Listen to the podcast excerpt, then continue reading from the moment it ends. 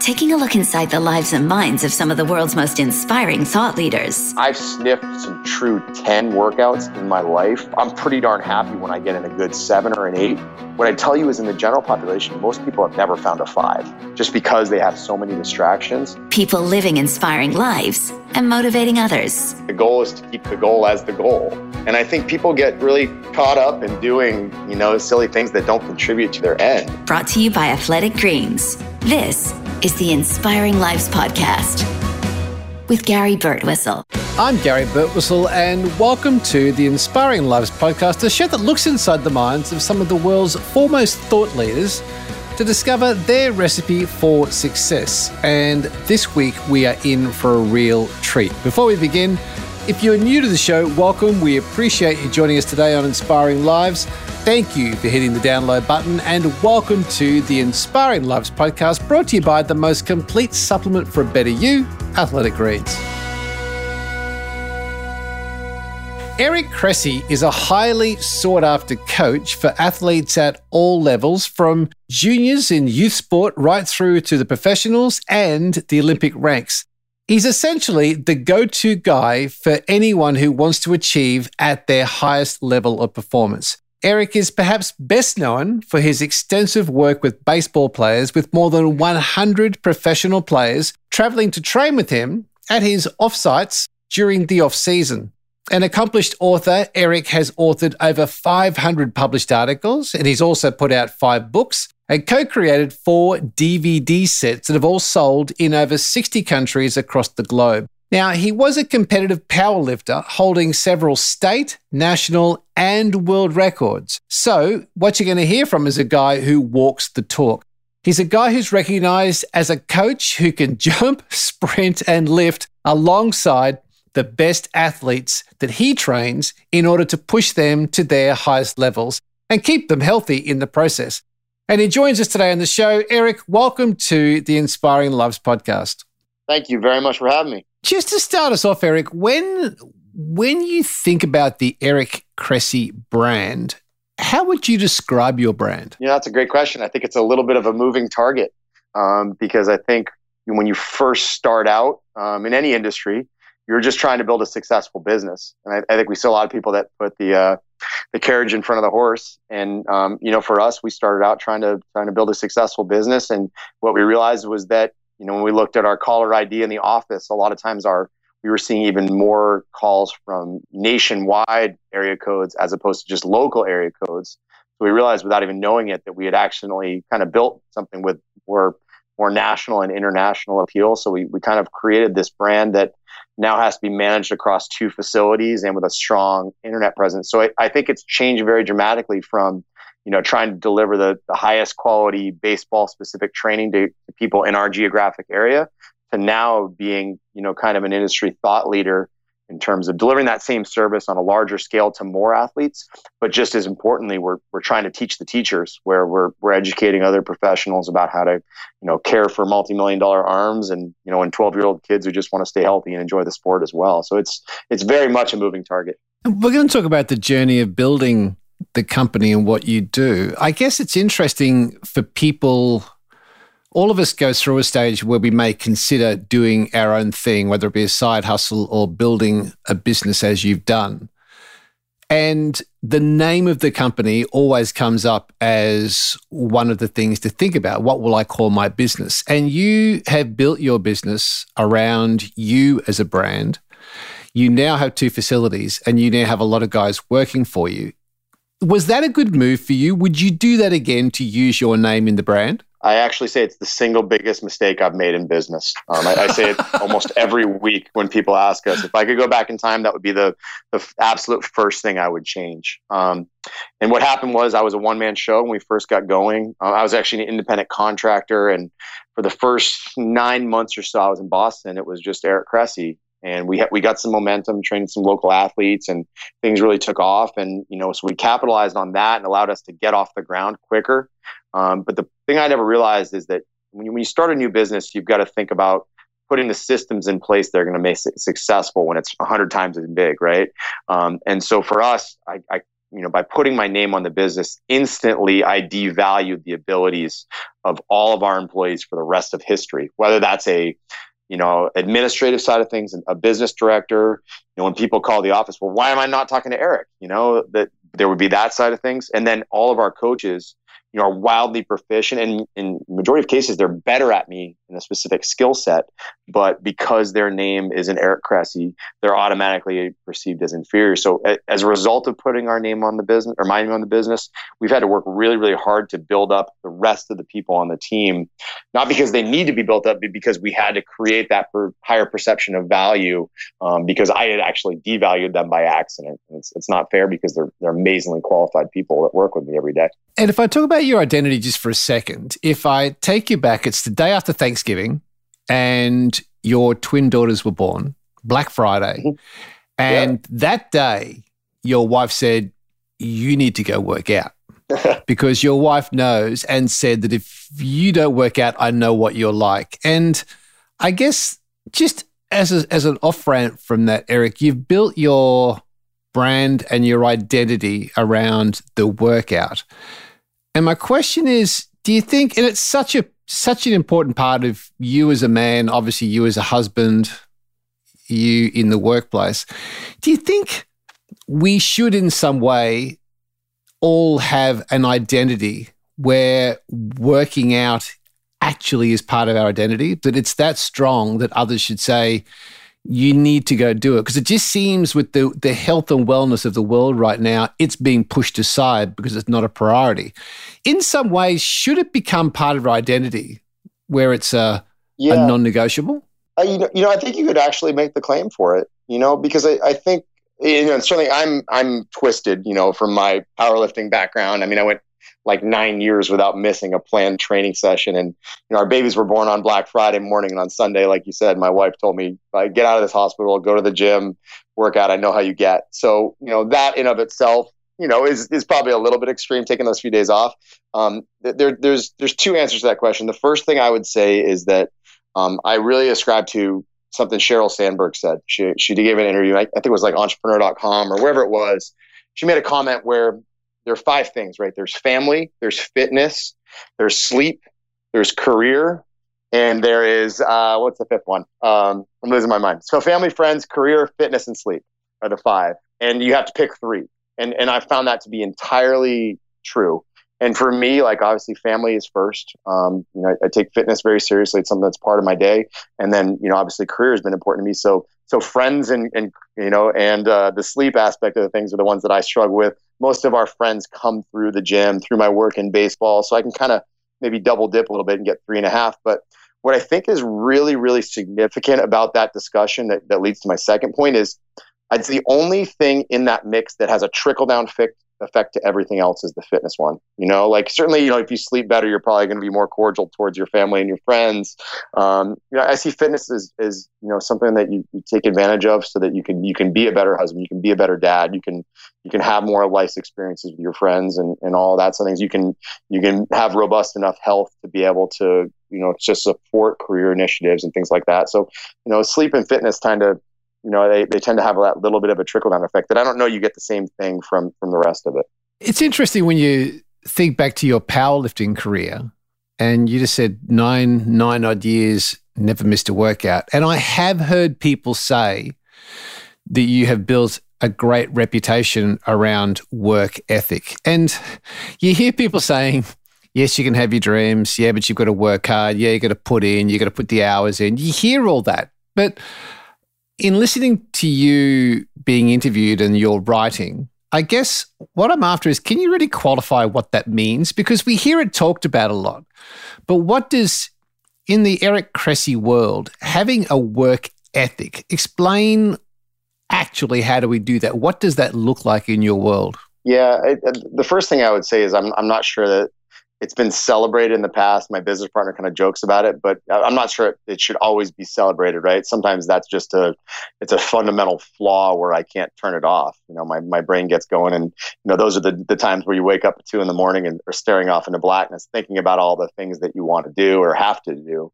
Um, so I think sometimes work ethic is, is maybe over celebrated. Um, and there's, there's certainly shortcomings in that regard, but, um, You know, I I'm not sure it's as easy to quantify as people realize because I, I know that different people I've interacted with who have been extremely successful work much much differently. Like you know John Berardi, um, who, who built up Precision Nutrition, is a real close friend, and you know John has been wildly successful, and he's probably the guy that has like know, kind of like this concept of balance figured out the best of the people I know, right? John, you know, is a guy who can really stratify his day. So he's a, you know, a great dad and husband, but at the same time is building this, you know, you know, nine figure company that's been very, very successful. So like I, am not good at that, but I still feel like we've been successful. I, I can work towards that. But, um, you know, most of the people I see are really successful and, and, the people I aspire to work towards are the ones that, that kind of compartmentalize things. You know, they're not just always on all the time. And that's where work ethic proceed. They're more the people that they set deadlines, they, they rigidly adhere to them and, you know, they, they quarantine their schedule so that they don't get caught up in, in, in mundane stuff from day to day that can distract them from them. So what I can tell you though is is where I, I've learned the most in the context of work ethic is when we had twins. So I'll give you an example. Um, our daughters were born November 28th, 2014. Um, what a lot of people don't know about that is we actually opened our new gym on November 2nd, 2014. So we had a, a brand new gym that was 26 days old when we had those kids, you know, so I moved my wife to Florida at seven months pregnant and, you know, we jumped into just the world of craziness and, you know, my mother-in-law bailed us out like crazy with helping out and stuff like that. But my days when our twins were born with a brand new facility was, you know, basically I would be up at 5 a.m. to do as much work as I could um, between, you know, 5 and 7.30. Um, I'd be helping out with the babies from, you know, basically 7.30 until 8.30 or so. Then I'd go into the facility, I'd train athletes all the way through until, you know, 3.30 to 4 in the afternoon. Um, I usually get a quick lift in myself and then I'd go home and I'd wash my hands and shower and you know basically eat dinner while holding a baby and then basically I would sleep from 8 to midnight and between 12 and 5 I was on like baby assistant duty. So it was literally like this crazy 24 hour cycle. It was a pot of coffee in the morning and an energy drink every afternoon at 3 o'clock. Not something I would I would recommend to folks. Um, but one of the things that that you know that that life is horrible for the first 12 weeks. You love your kids but it's it's not sustainable. And you know eventually start getting sick every week and you know you have to figure out how to recalibrate. But what i learned after the fact from that was i looked back on the time before we had twins and I was not efficient at all. I was a hard worker, but I was not a smart worker. You don't you don't realize how much time you spend just goofing around on Facebook or like how many times you get caught up in like one YouTube video becomes 27 YouTube videos or just how much time you spend just wasting on on just like emails, you know, um, you know, getting stuck like know scrolling through Instagram or whatever it may be. So that's the biggest change for me since I had our kids is I always look at like, hey, somebody wants to argue with me on the internet. And when I was 23, I'd be like, jump right in and do it. Nowadays, I literally look and I say, is this argument more important than my daughter's? And the, the answer is always no. It's it's so you can't let people bait you into you know unproductive things and i look at like the people in our industry who are being really successful you look at you know obviously i mentioned berardi but you know even beyond that look at what mark verstegen has built at exos or you know any of those other like really really successful people and in any industry like you know, Bill Gates is not like arguing on the internet. you know, it's just not productive or worth it. Eh, do you think that's in your mind what separates the pro from the Joe in your mind? Because you are interacting with a lot of people in, in all aspects of life who are achieving great things. Is that is that the primary thing? Are there other things that separate the pro from the Joe? I, I think that's a big one. You know, it's a Dan John quote. He's like, the goal is to keep the goal as the goal. Um, and I think people get really caught up in doing, you know, silly things that don't contribute to their end. And, you know, a, a lot of times, like you, you, go on vacation, you come back and you've got, you know, 150 emails to get through. And then you kind of realize that, you know, 50 of them are completely non-essential, um, you know, and, and you can, you can plow through stuff like that or like that. So I, I think there's that. Um, you know, but I think it all comes back to to just like it's it's processes. Like if you if you set up good systems of you know how to do things, like our business would fail miserably if every one of our clients tried to text me to schedule their sessions. But if they work through our front desk and you know the scheduling systems that we have in place, it flows incredibly smoothly. So a lot of times it's just about getting other people to appreciate what those systems are, what the boundaries you've drawn are, um, so that you can you can kind of plan accordingly. If I take you back to something that you said that I found really fascinating that you you said you lived next door to a church and the car park next to that church as a kid growing up had a green patch, and that became the playground. And what's really ironic is that from that patch of grass in your district, it became a hotbed for coaching talent, which is really quite strange that not just for players from a district, but also for coaching talent. When you think back to that time of your growing up and the fact that you do so much coaching today, what was a lesson that you remember as a kid taking from that playground that you still to this day remember and use? Absolutely. Yeah. So that, it's interesting. So certainly my small geographic radius where I grew up with um, has produced a, a, bunch of college coaches across many disciplines, ranging from football to lacrosse to strength and conditioning. But also, our, our high school is, is kind of a geographic segment that, that has produced tons and tons of people. Um, right? There's like several dozen coaches that have come out of my hometown. Um, so the, there were two things that I would say is, is one, all those people that were at that churchyard were good athletes before they were good coaches. And I think they were good athletes because they never specialized, right? There wasn't just one sport being played. It was football, it was wiffle ball, it was soccer, it was everything imaginable. Like we played rugby, we played frisbee. Um, so there was there was an insane amount of variety. And, and we know that randomized practice from a long-term motor learning retention standpoint tends to outperform block practice. So we didn't have seasons where like, hey, we're going to play football every day for the next 4 months. Like it was just it was straight chaos every day until our parents yelled at us to come in for dinner and and sure enough from that, you know, school there were multiple all-Americans in lacrosse. We had, you know, guys that are I mean, like Nick Myers, who's the head lacrosse coach at, at Ohio State. Nick grew up two houses away from me. So like those things were were very compelling. I think we all got out, we all challenged each other, and um, so there was that side of things. The other thing, though, I, I would say is is after even those early, you know, young ages we were all outside just playing on the churchyard next door, um, we all went to the same high school. And, and I, I, think back to it, we had a we had an athletic trainer at our high school, Arlene Bear, um, who was was someone who just was like super cordial. She was, you know, she was kind of like one of the gang where she always made the training room like a fun place to be. It wasn't like rehab purgatory or, you know, and she wasn't cranky. She was always like unconditionally positive and she created an environment where like you literally had a bunch of people that kind of just like even when we weren't hurt, we'd go hang out in the training room, which was attached to the weight room. And, you know, that without even realizing it, she was nurturing this passion for, for sports medicine and sports performance. Um, and, and, and serving as a role model, someone who was unconditionally positive in our life and, and really creating a culture that, that probably made us all think like, man, this is something cool. I'd love to do this for life. Um, and so, sure enough, you know, years later, and this is interesting because it, it, we weren't all in the same class. Like this is over the course of, like Amanda Kimball is a strength coach for the University of Connecticut women's basketball. She's won multiple national championships. She was two years ahead of me. You know, there are some that are, are years behind me. But I, I look back and try to figure out what was the commonality. But um, it was interesting. We all went to different universities. There were people that went to Springfield, University of Southern Maine. I went to UConn and the University of New England. Like we went all over the places, but all wound up kind of in the same field. So I think, you know, the big lessons are don't specialize early, have random practice, you know, let kids experience chaos and have fun with it. And then later on, just create an amazing culture, you know, that, that makes people enthusiastic about, you know, um, an area in which they feel like they can make a big difference. Man, that's gold. To start that piece off, you talked about the kids that came to that playground most of them had talent. They were talented athletes when they arrived at the playground. Then they generalized random play. Is that where it started? If you think back, is that where you started to think about follow your talents and not follow your passion? Yeah, you know, I, I don't think I actively thought about it back then. I mean, what's funny about that is I, I say all those things, and I mean, I was a I was a, a good athlete, not a great athlete. You know, I was I was all state in tennis, and I got played recruited to play soccer in college at the Division three level. Like I wasn't an elite athlete by any stretch of the imagination. In our industry, like there's a lot of people are like, man, if I had only had this strength conditioning when I was younger, I would have been a Division one athlete. I would have been pro. I'd be like I would have still been fantastically mediocre. I, I might have been a D two athlete instead of a D three athlete. But um, what was interesting was I, di- I didn't go to college initially thinking I was going to go into this this field of health and human performance. I actually went thinking I was going to be an accountant.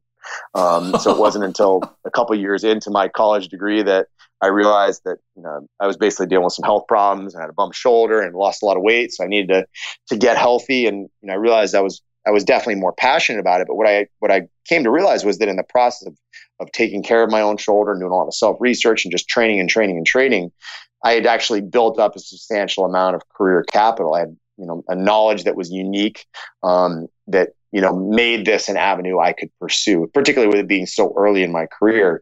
I didn't just say, well, I like to exercise. It would be cool to open a gym. And that's the mistake I think a lot of people make. Like following your edge or sorry, following your passion just really doesn't work. You know, it's it's much more about following your marketable skills. If I take you back even further to that school ground, that church ground, and maybe even around that, you you've said you grew up in a household that valued reading and writing, and you seem to be a guy who that is one of your priorities is to continue to learn and then share that surely that time back then also had a huge impact on your discipline and desire and hunger for learning. Do you did that influence you, Eric? Oh, no doubt about it. Um, you know, and, and, I've spoken about it before. So my mother is actually still the principal of the high school where I went to. Um, and before she did that, she she taught English and was the curriculum coordinator for for an extended period of time. So um, I, I grew up in schools for to a large degree. I mean, I would I would wake up and go to school with my mom, and you know, kill time for 45 to 60 minutes hanging out with high school kids before I went to the bus stop, which I would get on in front of the high school where she worked. Um, so I, you know, I walked into her classroom every day and, you know, you, you would see the, the quotes from various books that were on the wall. You'd be around the classics. Um, but what you, without even realizing it, like you know, kids are impressionable, you know, whether in a good way or a bad way, right? So I walked in and what did I see for my entire like childhood? A bunch of kids who were coming in early for extra help, you know, like who were who were in her room at 7:30 in the morning because you know, for whatever reason they didn't understand something from Shakespeare or something like that. So I saw people working really, really hard. Um, you know, I, I grew to kind of appreciate being around the classics and doing a lot of reading. And it was, you know, whether I did was doing it intentionally or not, it was it was something that was imprinted on me. And you know, I, I, think about all the different places I could have been during those hours. Right, I could have been sitting at home watching cartoons or doing something like that. Instead, I was in an academic environment, and you know, you know whether that was the reason or not. Like I always thought I I chased um, academic challenges. You know, like when I was a senior in high school, like I, I, I sought out the you know the hardest English course because I wanted someone who would really pick apart my writing and make me a better writer. And my, my professor, you know, Mr. Foster, I still talk to him. Uh, my senior year was probably the most impactful person in my career from a writing standpoint. Like he, he could have just, you know, let me, you know, coast by during a senior year when I was already, you know, accepted to college and was already ranked pretty high in my class. And instead he, he tore my writing apart to make it better. And, you know, I, I just look back at all those years and I was probably preparing myself to kind of embrace that challenge. And I think that's a lesson for a lot of our athletes is, you know, we deal with a lot of really, really good baseball players who, you know, they're, they're the best player in the history of their town. They've never struggled. But the second they get to professional baseball, like they, they automatically are surrounded by a bunch of other elite athletes and it can be a really daunting experience. So I always tell people like, you need to not just like be cognizant that failure is out there. You need to go out and find it because every one of those failures is a massive like learning experience. Something which I'm really fascinated by, Eric, is I don't hear any, if not many, coaches ever talk about truly understanding how their athlete or the person they're coaching processes new learnings. And I've heard you say a number of times that if you're working with somebody that needs to be shown, you're happy to show them, or somebody who needs to, they're more auditory, you're happy to talk them through it, or someone who needs to feel it, a kinesthetic learner, you will show them and help them through the motion. And that's all it's, called learning styles or accelerated learning. And that that's the I guess the the science behind it. But I've heard you say that a number of times. And what I want to know is is that just intuitive or is that something you have learned and learned how to identify it in that person you're coaching? I think it's both. Um, so the first thing I would say is it's something I'm trying to identify as I take somebody through an evaluation. Um, meaning, you know, when I when I say to them when we're in the middle of like a table assessment, um, you know, let's let's get on all fours on top of the table and and then we look to see what happens right? Most people will 90% of the time someone's going to go to hands and knees. Other times people are just going to look at me like i have two heads. And so for me that's a quick way to assess like how quickly do these people process visual things? Whereas would have been better if i just demonstrated what was actually going to happen. So in real time i'm definitely trying to process that because i know that if i can streamline my coaching cues to optimize you know in the context of their learning uh, you know, kind of approach, then I know I can be more efficient as a coach. And and when you're more efficient as a coach, what does that do? A, it gets people their their results faster, but B, more importantly, it gives you way more opportunities to build rapport. Because if you're not wasting time throwing a million coaching cues at them, chances are you're spending more time building rapport, asking about their family, you know, cracking jokes, whatever it is, making them comfortable in the environment. But also, you're not making them feel like they're idiots. Um, you know, where you give them a coaching cue, they don't get it, they feel in, incompetent. Early on in the training process, we're really trying to about we're trying to establish rapport and make them feel like they're successful, so we can build that relationship. But what I would tell you though is there are times when you can assume things, and, and I have this conversation with our our interns, right? So a lot of times we'll have a like a new intern that'll come in and they'll have their first interaction with a professional athlete. And let's say that's a professional athlete that's been training with us for five or six years, who has an amazingly, you know, uh, you know, comprehensive, you know, ability to take on coaching cues, and they already know 98% of the exercises they would have to encounter. The worst thing that new intern can do is like say, well, here's the exercise we're going to do. Here's how we're going to do it. Then they demonstrate it while talking you know, and then the athlete gets in there, they put their hands on them, try to expose them. So they've exposed them to auditory, visual, and kinesthetic cues all at once. When really all you had to do was be like, hey, we're doing a split stance, low cable row, show me what you got.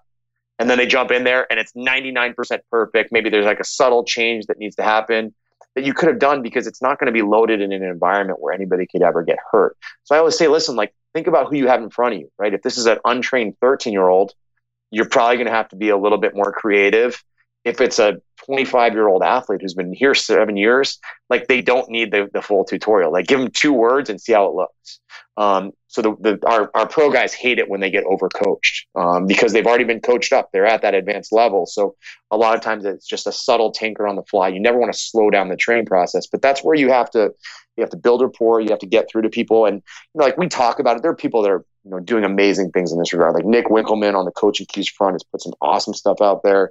Um, I love Brett Bartholomew's stuff um, with conscious coaching and what he's trying to do from like a you know career development standpoint for coaching. There's just there's a new industry that's popping up in terms of just how to communicate with athletes that I think is very compelling. If I tie a few threads together and try and I'll see if I can collect my thoughts. It's funny when I hear you talk about, hey, jump on, let's see what you've got, and then 99% right, and there's a 1% improvement, and you've got an instructor there that can change that.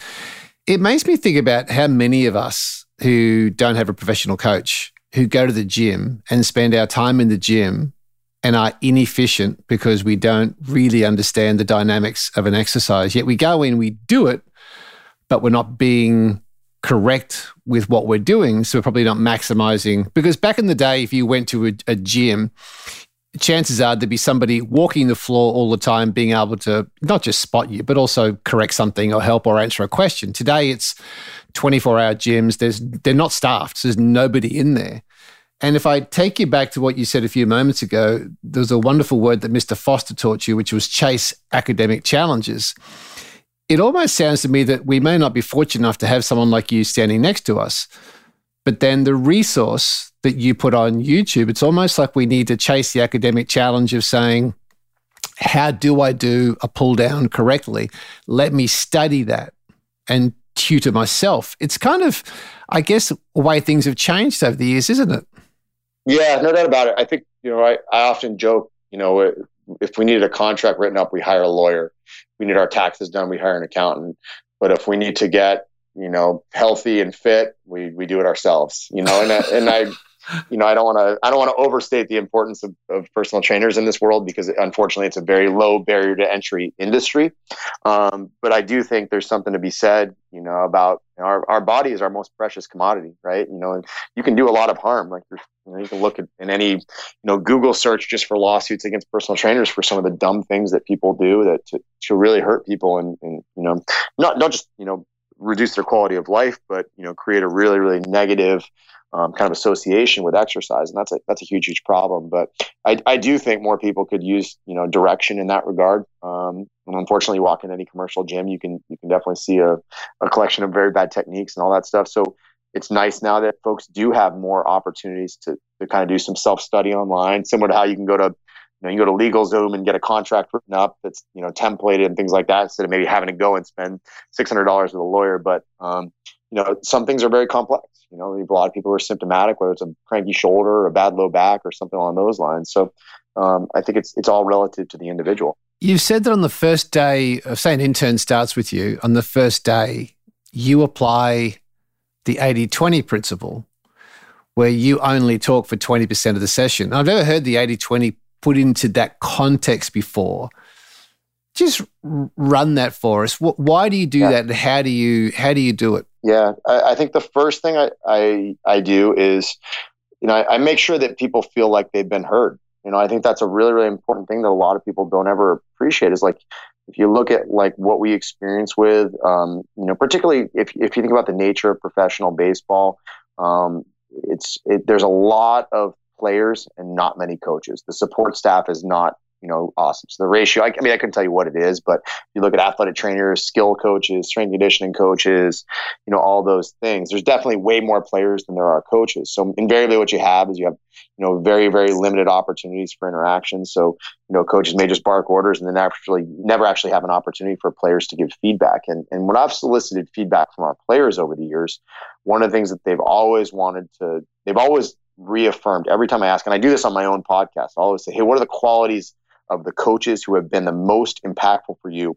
And literally 90% of the time, people say they're great communicators. They listen, they give me input on my career success and all that. So I want to feel like we're giving people those uh, platforms to be advocates for themselves because I know that if I'm teaching them to to you know to be assertive in in our realm, then that that same level of assertiveness to help them once they're you know back with their teams or in their colleges or whatever it is where they can kind of you know stand up for what they believe in what's worked well for them. So i want to nurture that a lot um, and it really comes down to you know I, I have questions that i want answered because those are the things that are going to give me the insights i need in order to write good programs and all that. But at the same time i'm never going to stop them if i feel like they're they're going a little bit off the reservation in terms of you know telling stories and all that. I, I want to nurture their ability to feel like they're at home and they can they can actually share whatever they want to share. And you you do share a lot of information. And I suspect that creative outputs require creative inputs. So you are taking a lot of stuff in from books, videos, scientific papers, other coaches, your interns, podcasts. How does Eric Cressey curate learnings with all because you've you've been it's been said you have an encyclopedic knowledge of exercise physiology how do you curate your stuff, Eric? How do you keep it, line it up, find it again? What's your process? Yeah, I think it's it's definitely a moving target. Um, I'll say that uh, I would say a, a, huge chunk of what I do now um, is is auditory nature. So I'll listen to audiobooks, I'll listen to a lot of podcasts. But honestly, what I'll do more than anything is I'll call other coaches. That's one thing that's been very, very nice. Um, this is actually, you know, another John Berardi line is, you know, he answered a, on a roundtable discussion at, at Luka Hocevar's event in Seattle just recently that, you know, he'll actually just, you know, if I have something I want to learn about, I'll, I'll figure out who the expert is and I'll call and offer to pay them for their time so they can ask the specific questions I want. So I think I've gotten better at asking specific questions and, and leveraging my network when I want information. So, you know, for me, I'll, I want to learn about an elbow. I'll go call an elbow specialist and I'll sit on a surgery and I'll ask the questions I want you know, selfishly, that's one of the reasons why I started the podcast. You know, I can ask experts the questions I want to ask, and I can learn and um, and pick things up that way. You know, I'd say less than ever am I just sitting down and, and opening a, a book. You know, if I'm opening a book, it's going to be much more on the training side of things. It's going to be a textbook. You know, i have got a, a, book on my, my desk sitting here right now. It's Baseball Sports Medicine from Chris Ahmad and Anthony Romeo, where, you know, chapter seven is epicondylitis in baseball players, like really deep you know nerdy stuff.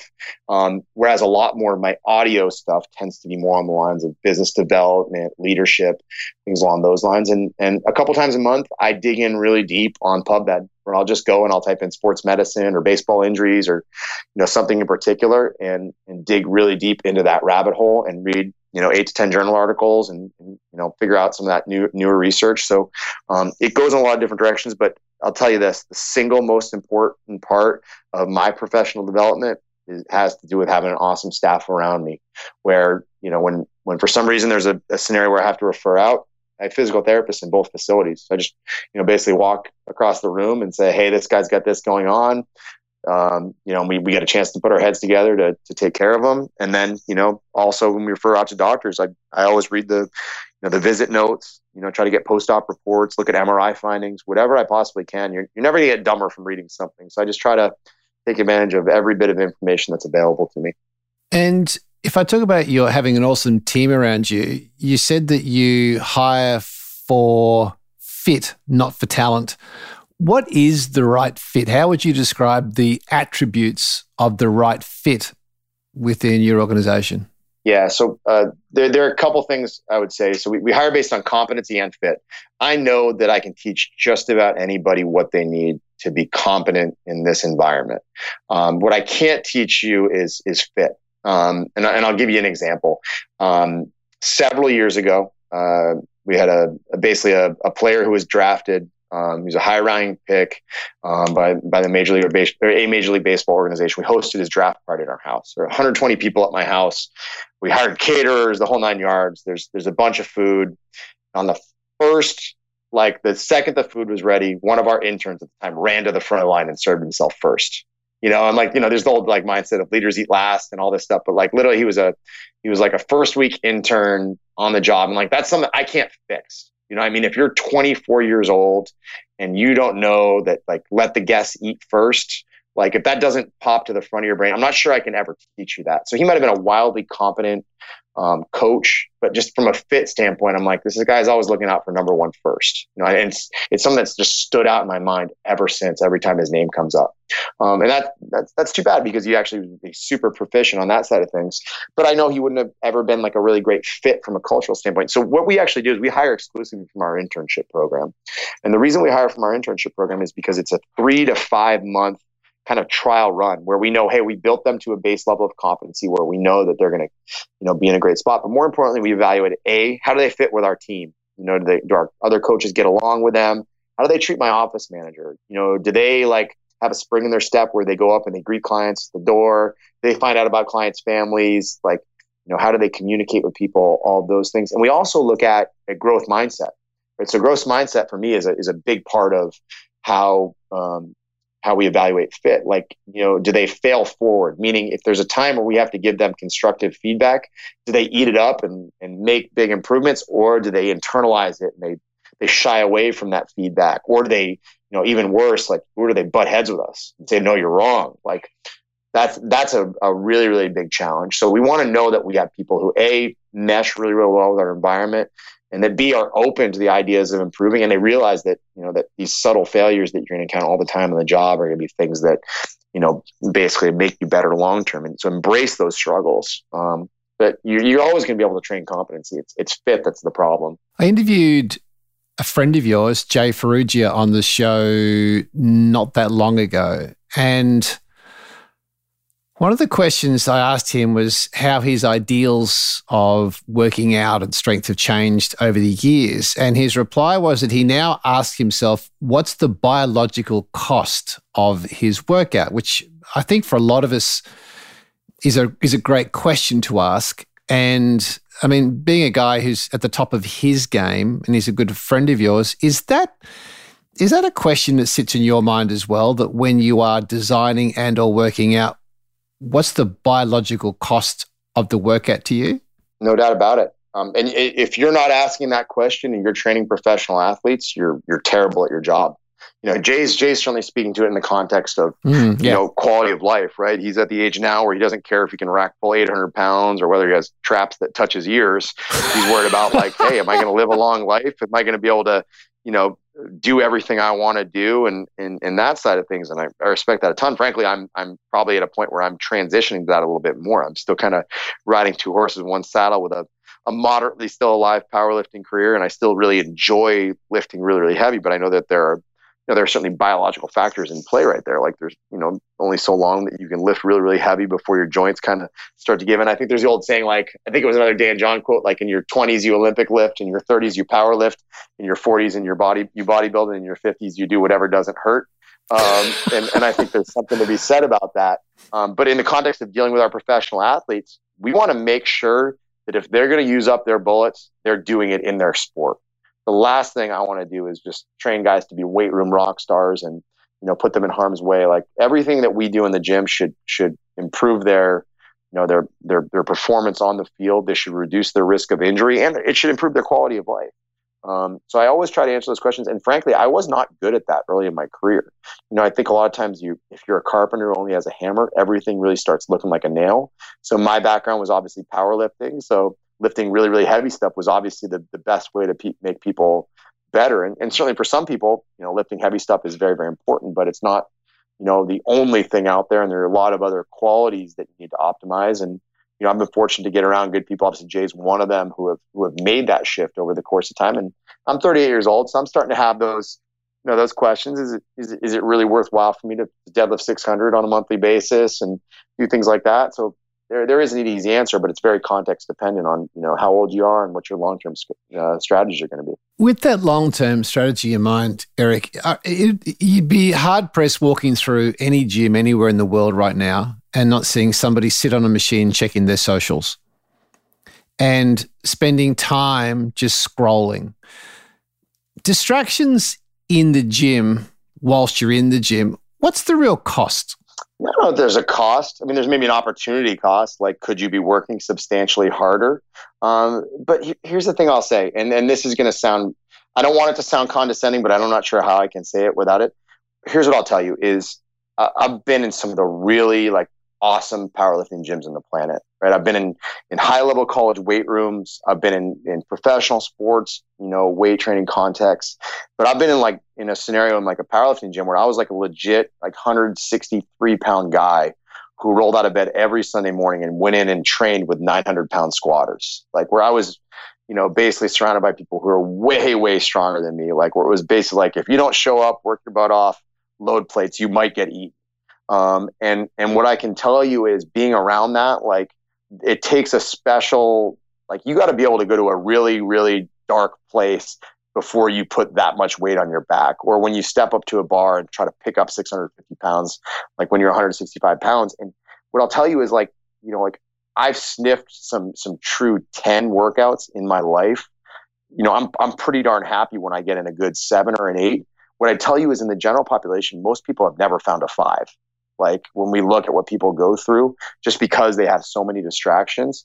And if you spend a lot of time at, at sixes and sevens in your training career and you, you float in some some eights and nines and you know occasionally you have you know a day where you're you're sick and you just check some boxes and you, you do a three or a four it all tends to work out in the wash. But that's one of the things that i realize is having consistent training like i know that even on my worst day i can come in here and i can pull 500 for five on a deadlift and get a training effect, not leave in pain, all that stuff. And it's because I've, I've put in the time. So I think if there's a lesson to a lot of like the gym goers on here, like don't be stupid with your exercise selection and don't be stupid with your technique, but find a way to sniff those, those higher intensities, those, those challenges. And if you're someone who's like, you know, really just more interested in like the general fitness aspect of, of things, like find some way to do something where you strain once a week, lift something heavy, find something that makes you do something fast. So have a speed and then find something that makes you sweat, some kind of conditioning. You do those three things. So,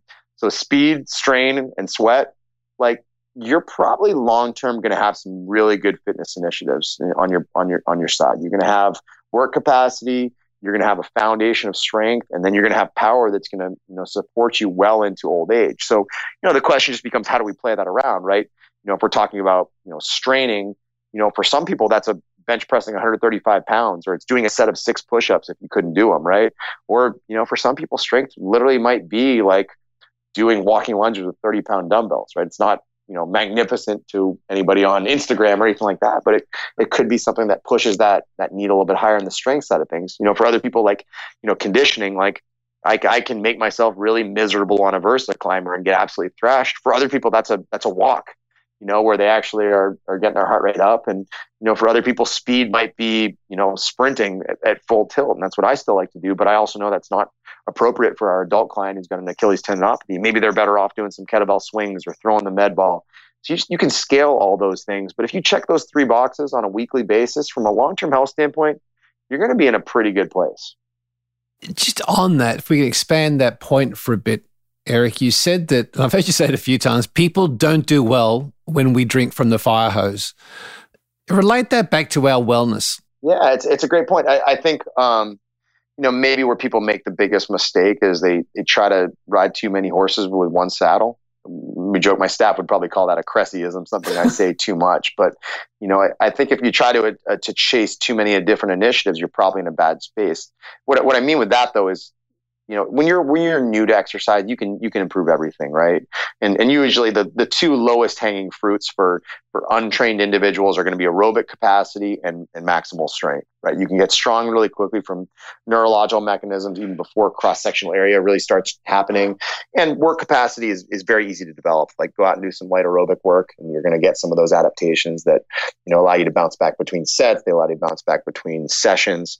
Um, you know, I think where people get into a little bit more of a tricky place is once they do have that foundation of strength, all of a sudden they're trying to become, you know, insanely highly conditioned anaerobically. They're trying to be, you know, competitive power lifters. They're trying to be Olympic lifters. They're trying to be awesome in some sport. So all of a sudden they just wind up becoming really mediocre at, at one. So understanding how to how to prioritize certain fitness qualities throughout the year are really, really important. You know, particularly when you're trying to, you know, to distribute stress accordingly, right? You just most people in their, you know, 40s can't just go in an Olympic lift year round. They probably need some breaks from it unless they've got a really, really pristine technique and have built an insane amount of work capacity to get to that point. You seem like the type of guy that if you were coaching somebody, you are completely with them and you are looking to learn from them as much as you are to impart information. And I'm just curious what's a leadership lesson that you have actually taken from one of your clients that you've implemented into your world that's had a profound impact on your success? I'll give I'll give you actually a good one. Um, and it, he's, he's kind of a client. It's our landlord um, at our Massachusetts facility. Jim's great guy. He's in his 80s and really has been super supportive of us. And he, he said to me one day, he's like, remember, your clients hire and fire you every day. Um, and it was something that really, really stuck out with me um, was that like nobody cares if you're having a bad day. Like, and, and that's something that I, I, I feel like if, if, if you really want to talk about competitive advantage, yes, we can talk about like how well I know the shoulder or, you know, our synergy or our network or the analytics we do and all that stuff with respect to baseball. But right, but I think the biggest thing is that I don't want our clients to know when I'm having a bad day. Like I always want to put a happy face on. I always want to feel like um, they're getting access to the expertise, that they're getting the time of day that they deserve. Um, they're getting the attention to detail that you know, that we've really worked hard to to you know create as a standard of excellence.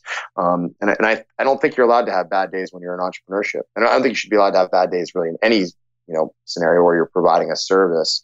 Um, but it's, it's different when you're you're talking about being the owner of the business versus being an employee of the business. Like as an owner, I can never expect my employees to care about my business as much as I do. Like that that will absolutely never happen. You know, the people who are obviously closest to that are my wife, my business partner. Like they're they're they're at that level, right, where they you know they're kind of on the same level but I, I can't expect a you know an hourly employee or someone who's on salary to just automatically appreciate that. But you know the goal is to not have bad days. Nobody cares if your life is tough. Nobody cares if your knee hurts. Nobody cares about anything else. They care about what you can do for them and you need to show that every single day just to finish us up, Eric, because I'm conscious of your time. A few months back, I interviewed a guy called James Kerr, and he wrote a book called Legacy. Yeah. And it is amazing book, amazing book, a cracking book, a must read for all of us. Yeah.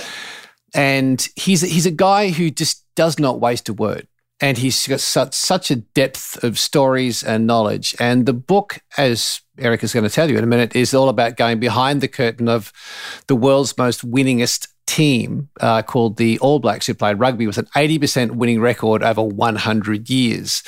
It's a book that you have at the top of your list to recommend as a read for people. I'm curious, you love the book.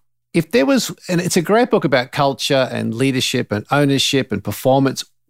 What's the one lesson that you took from Legacy that you've implemented that has had a big, big impact on you? Yeah, absolutely. I, you know what I would always say? It's, it's actually one of the first ones in that book. It's the sweep the sheds, right? You're, you're never too big for anything. Um, and, and that's a, that's a hard lesson, I think, for a lot of entrepreneurs to appreciate. Um, you know, what that means is that it's, it's very, very compelling, uh, you know, to say like, Hey, I'm going to go vacuum the floor of the facility with my staff tonight. And all of a sudden they're going to realize that I'm working really, really hard with them. Um, and, and certainly there, there are times to do that what I'd also know is that if I vacuum the facility every night with our with our athletes, or sorry, with our our staff, that our I can't play the visionary role that I need for this business to grow and be successful. So you, you have to have stratifications, and you, you never have to feel like you're above, um, you know, a job. Um, but at the same time, you know, there are, there are times when you know you can step in and contribute on that. But when I when I heard that sweep the sheds, you know, kind of approach. What I think the bigger lesson is is is never make your problem somebody else's, right? Yes, no job was beneath the All Blacks. They took care of their own locker rooms, but more importantly, they viewed it more as if we leave this locker room a mess, then someone else has to clean it up. And I think that's the problem is when you're in entrepreneurship, there's nobody to clean up for you. Like if, if you don't do your job, you go out of business. Like it's it's very simple. And and frankly, if you don't do your job, and someone even does try to do it, they're probably not going to do it as well as you do. Um, so there is a time in entrepreneurship, right or wrong, where you're going to have to take the never mind, I'll just do it mindset. Um, and and those are the people that we try to like really try to nurture, right? Is the people who never want to pass the buck and make their problems into somebody else. And that comes back to the competency versus fit stuff. It is a great book for all of us. Put it on the top of your list, read it, put it down, and then read it again. Um, one final question for you, Eric. That, as I said earlier in the show, you have a reputation of, and this is a quote, an encyclopedic knowledge of gyms and strength training. In the last three years, with all you know and all you've done, how have your ideals of the industry changed? Ooh, that's a great question. Um, you know, certainly I have perspectives on maybe the training aspect of things that have evolved no doubt about it in the direction that I think we've gone. But from a from a pure, uh, you know, kind of like industry perspective on the business side of things, that's an interesting one. I, I think I would say on the whole, things have gotten much more specialized. Um, I know that you know, just being in our baseball niche, it's hard to compete with what we do if you don't understand skill development, right? So in the past, you could be a strength conditioning facility that trained baseball players and you could you could you could do really really well. Nowadays you actually have to understand how what you do from a strength and conditioning standpoint fits into the analytics side of things, which fits into the skill development side of things. They're they're very very integrated, so that the developmental aspect of the industry is very very specialized. Um, so I think that's the maybe the, the first thing that that I would say, and it goes hand in hand with the fact that athletes tend to be more specialized than ever, whether it's right or wrong. That's that, that is what it is.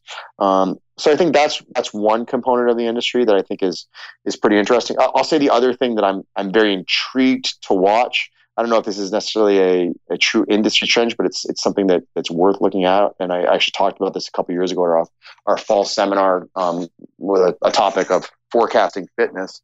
Um, one of the things I'm actually very curious to see is is how the college bubble in the United States burst. Um, I know you guys are international, so I can't speak to where it is elsewhere. But if you look at the you know the average cost of consumer goods in the United States, it, you know it goes up by two to three percent per year pretty consistently. If you look at college tuition and fees, it, it goes up by about twelve percent. So it's it's outpacing it by like four times over. Um, to the point that I actually met with our financial advisor, and he told us that our when our four almost five year old daughters turn 18 and go off to college, I should plan on about $597,000 each for a four year university, assuming a private education. And when I heard that, I, there, there, there are many thoughts that go through my head. The first is I'd rather give them each $200,000 to put in the stock, stock market, buy them a Lamborghini, and then send them to community college. um, so that's the first one. But the second part of it is, you know, is, is I'm immediately thinking like, when does this bubble burst? Because in the context of our industry, if you go and you get an exercise science degree right now, you're probably paying I mean, depending on where you go to school, it could be eighty thousand dollars. It could be you know six hundred thousand dollars. Who knows? Um, it depends on the quality of, of education you're getting and what institution you, you choose, and whether you have you know you live at home or you have to get a rental in New York City, whatever it may be. And the problem is in our industry, if you get an exercise science degree, it doesn't make you more qualified than the dude who just spent 300 bucks on a weekend certification. It makes you zero it gives you zero competitive advantage. Um, it's just it's a lateral move that costs you a half a million dollars, and you know, that doesn't even include the opportunity cost of you know what you would be making if you're actually in the working world. So I'm very curious to see: a does this college bubble burst? B, do people realize that 99% of the exercise program, science programs out there are complete scams? Um, because the, it just it's not sustainable over the long haul. So I'll be honest, this past weekend, um, we hosted our fall seminar in Massachusetts, and, and we actually host our business mentorship right afterwards. In a matter of two days, I talked two separate people out of master's degrees in exercise science.